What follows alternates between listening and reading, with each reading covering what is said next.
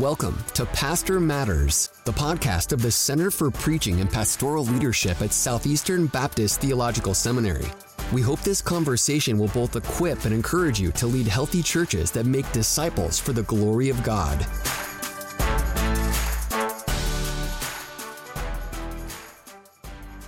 Hi, I'm Brandon Ward. And I'm Ron Jorlock. We want to thank you for listening to another episode of Pastor Matters. Today we are joined by a very special guest, Dr. Chuck Lawless. Dr. Lawless serves as Professor of Evangelism and Missions, Dean of Doctoral Studies, and Vice President for Spiritual Formation and Ministry Centers at Southeastern Seminary. He has been married to his lovely wife Pam for over 25 years and just recently celebrated an anniversary. Is that is that correct? I did actually the 30th anniversary. Wow. So it's far over 25 wow. years. that's that's great. Well, brother, we are so thankful for you joining our conversation today. It's good to be with you. Thank you. So today we're going to be talking about pastors and evangelism and what a fitting conversation this is to have right now, especially with recent news as COVID restrictions are beginning to mm. uh, continuing to lift and we're starting to see at least somewhat of a, a normal uh, coming back. So, my first question is what are a few things pastors can do to help equip their people for evangelism and to encourage them to go out and do it, especially as we're we're getting into this this new normal again? Sure. Here's here's the easiest way for me to answer that, Brandon. Is I've studied churches for 25 years now in North America and around the world, and I have I have never seen a strongly evangelistic church without a pastor who leads the way. I've. I've never seen it. Pastors who aren't doing evangelism aren't going to push very hard for it. They're not going to preach a whole lot about it.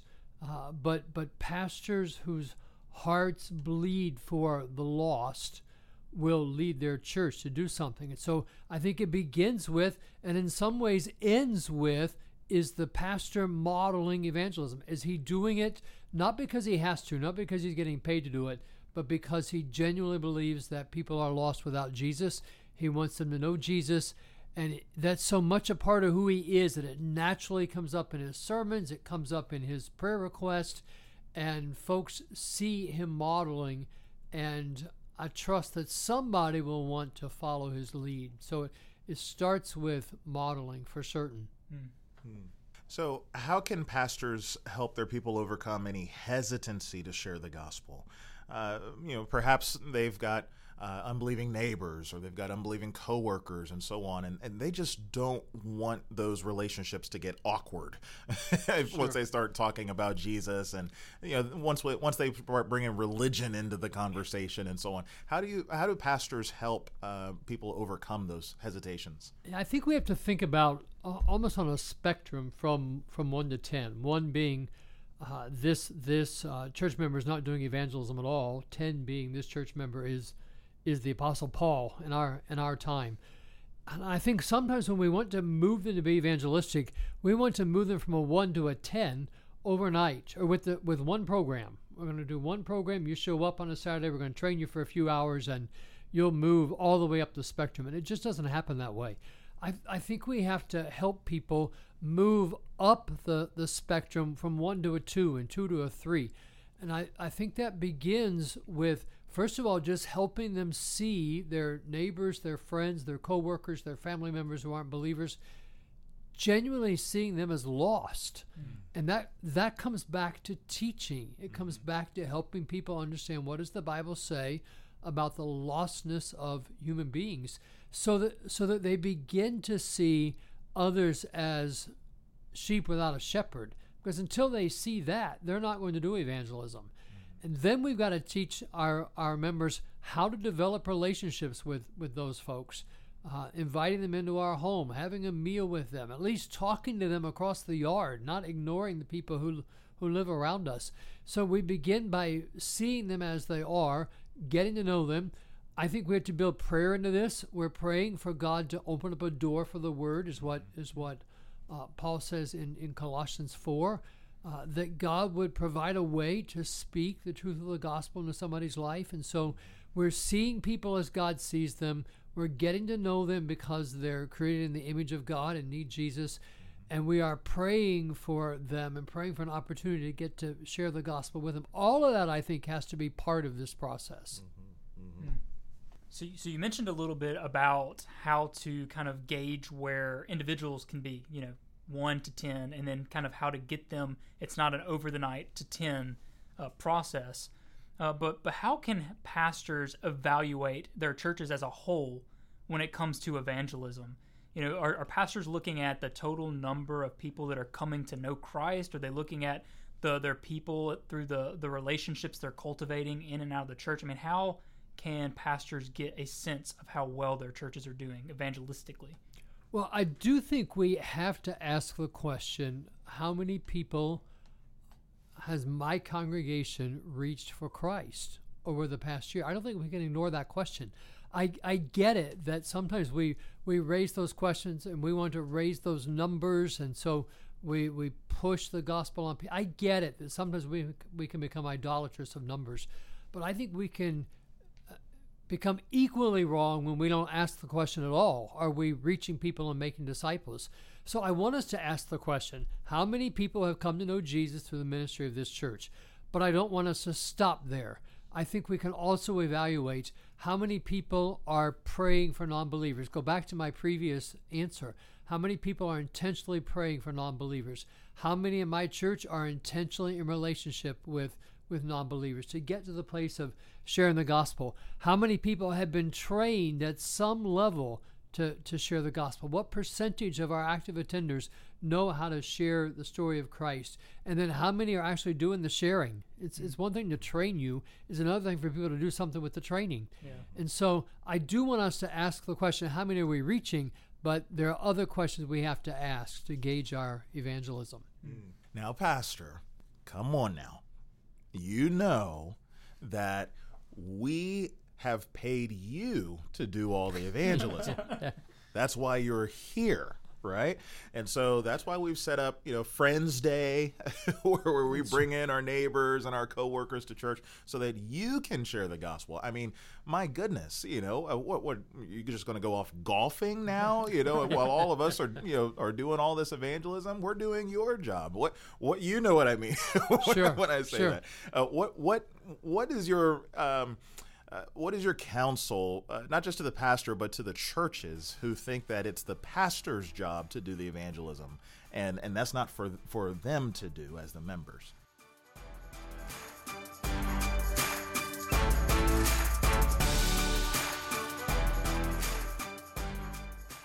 Southeastern Seminary's mission is to serve the church and fulfill the Great Commission. Almost all of Southeastern's degree programs are available fully online, so whether you're in your living room or the classroom, you can receive high quality theological education. Get equipped wherever you are today for wherever you're called in the future by visiting sebts.edu. Use the waiver code PASTOR MATTERS, all caps, no space, and Southeastern will waive your application fee.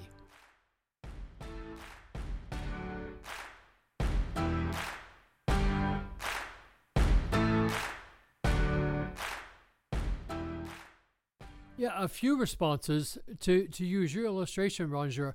I would not discount things like Friends Day and uh, invite your neighbor because there is something about if I'm not doing evangelism at all, but I can get to know my neighbor, know my neighbor's lost, I can somehow convince my neighbor to come to church with me where he hears the gospel.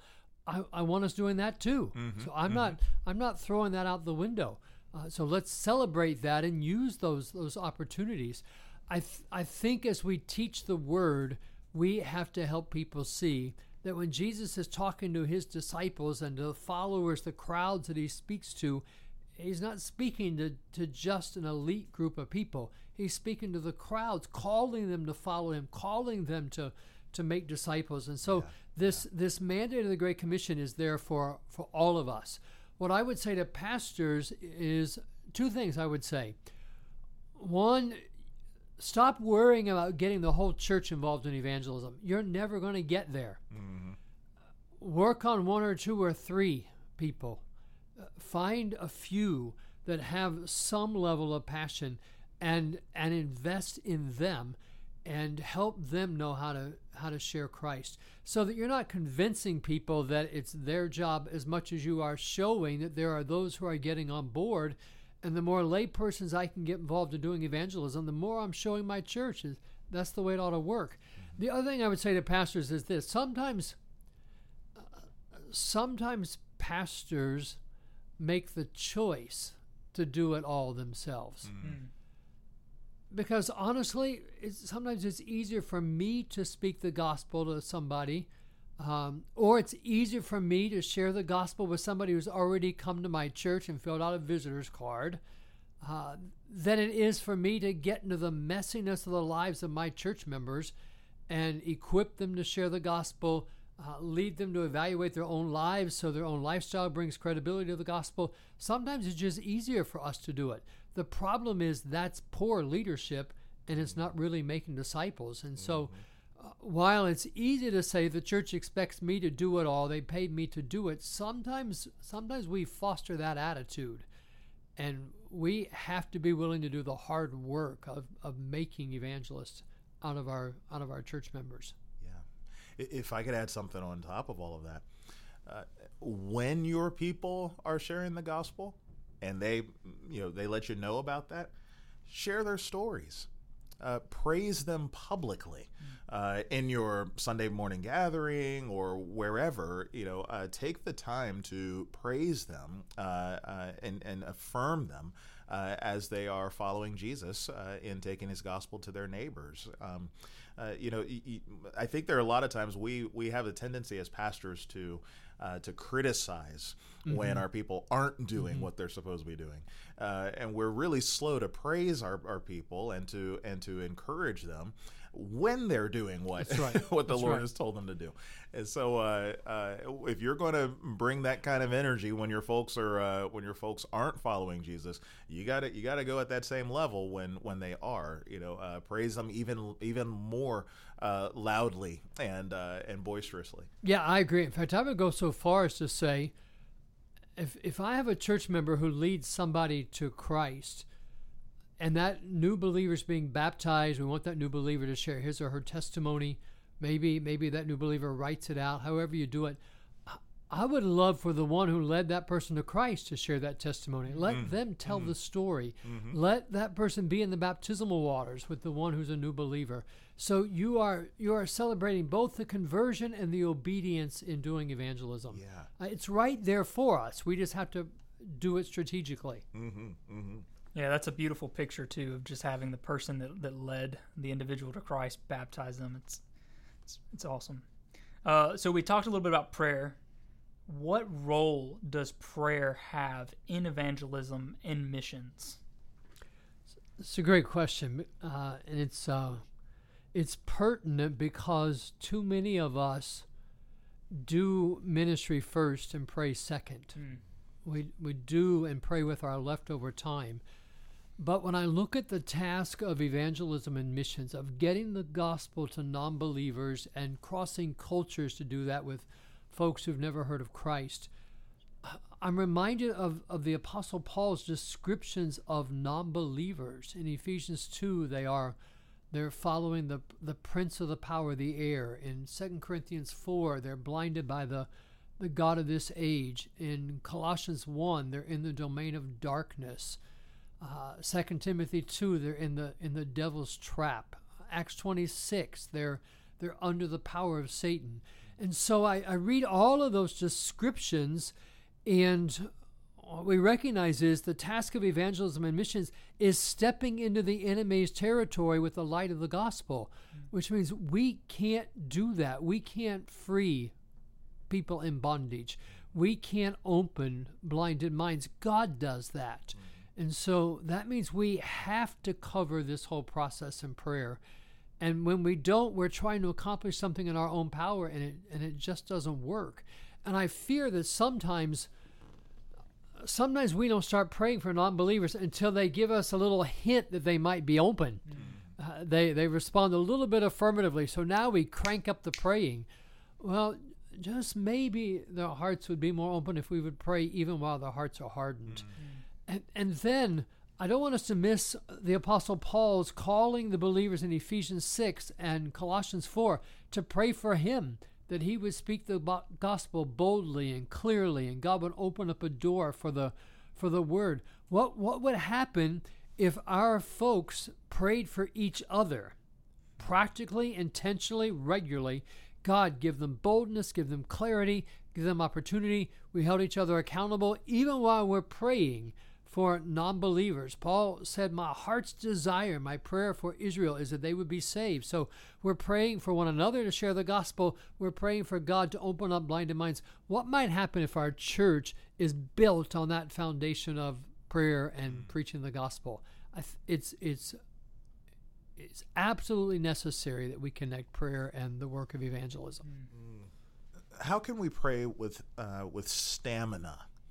Uh, how can we pray with hope for for someone uh, that's close to us uh, that doesn't know Christ? Um, you know, how, how do we pray for uh, like like I know, and, and I'm sure you you've got some uh, examples too of of friends or family members who have been going for years, maybe even decades of praying for a lost spouse or lost parent or child or or so on. How how do you cultivate uh, stamina in praying for the loss? Yeah, I love I love that question because of my own my own story.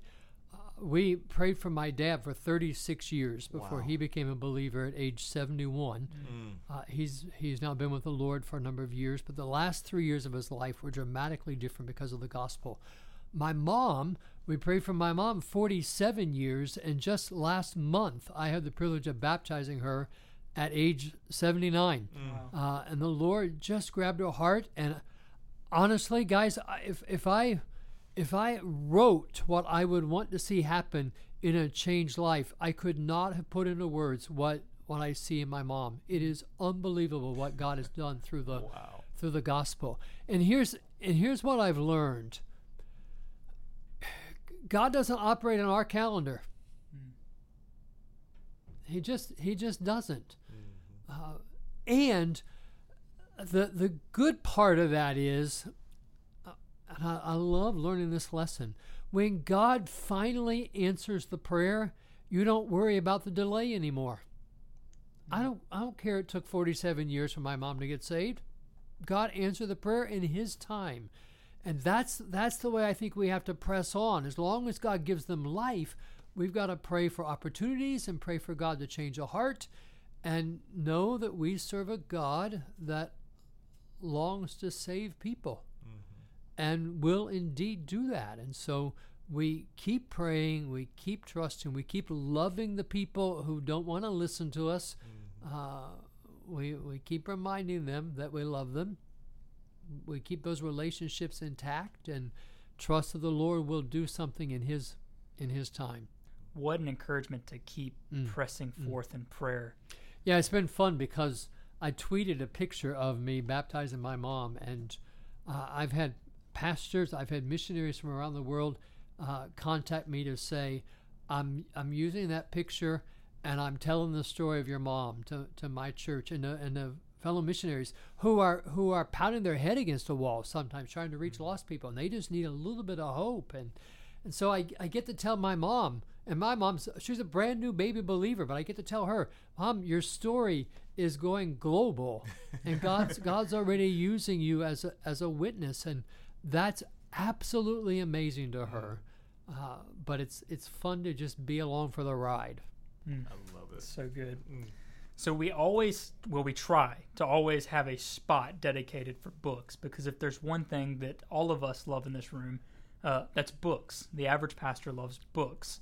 So, what are some books that you would recommend to pastors listening right now who are looking for additional resources on evangelism and missions? Books to help them lead their churches, but maybe even some resources that they can recommend to their members uh, to help try to cultivate and ignite some type of uh, love for, for evangelism and missions.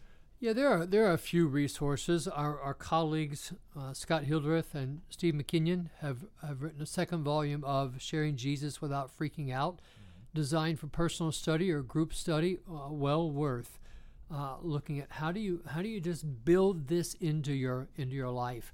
Randy Newman has a book entitled "Questioning Evangelism." That that's a good resource for figuring out how do you how do you answer questions, how do you ask questions in leading people to Christ.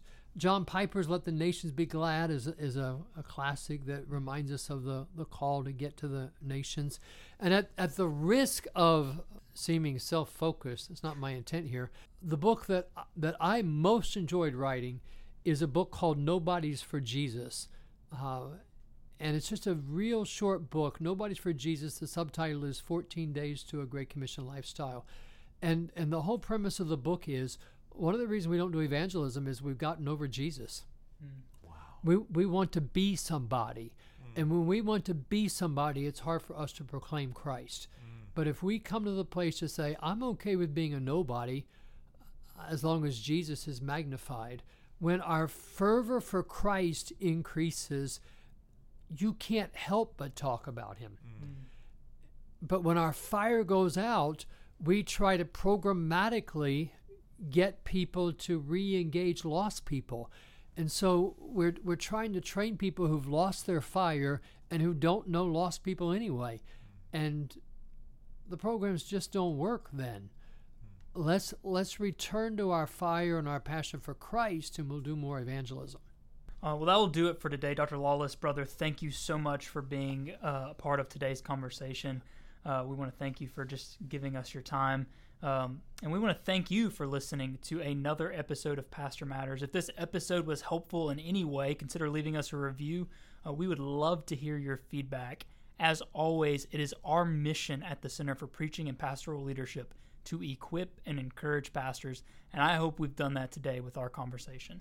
And as always, my brothers, be steadfast, immovable, always abounding in the work of the Lord, knowing that in the Lord your labor is not in vain.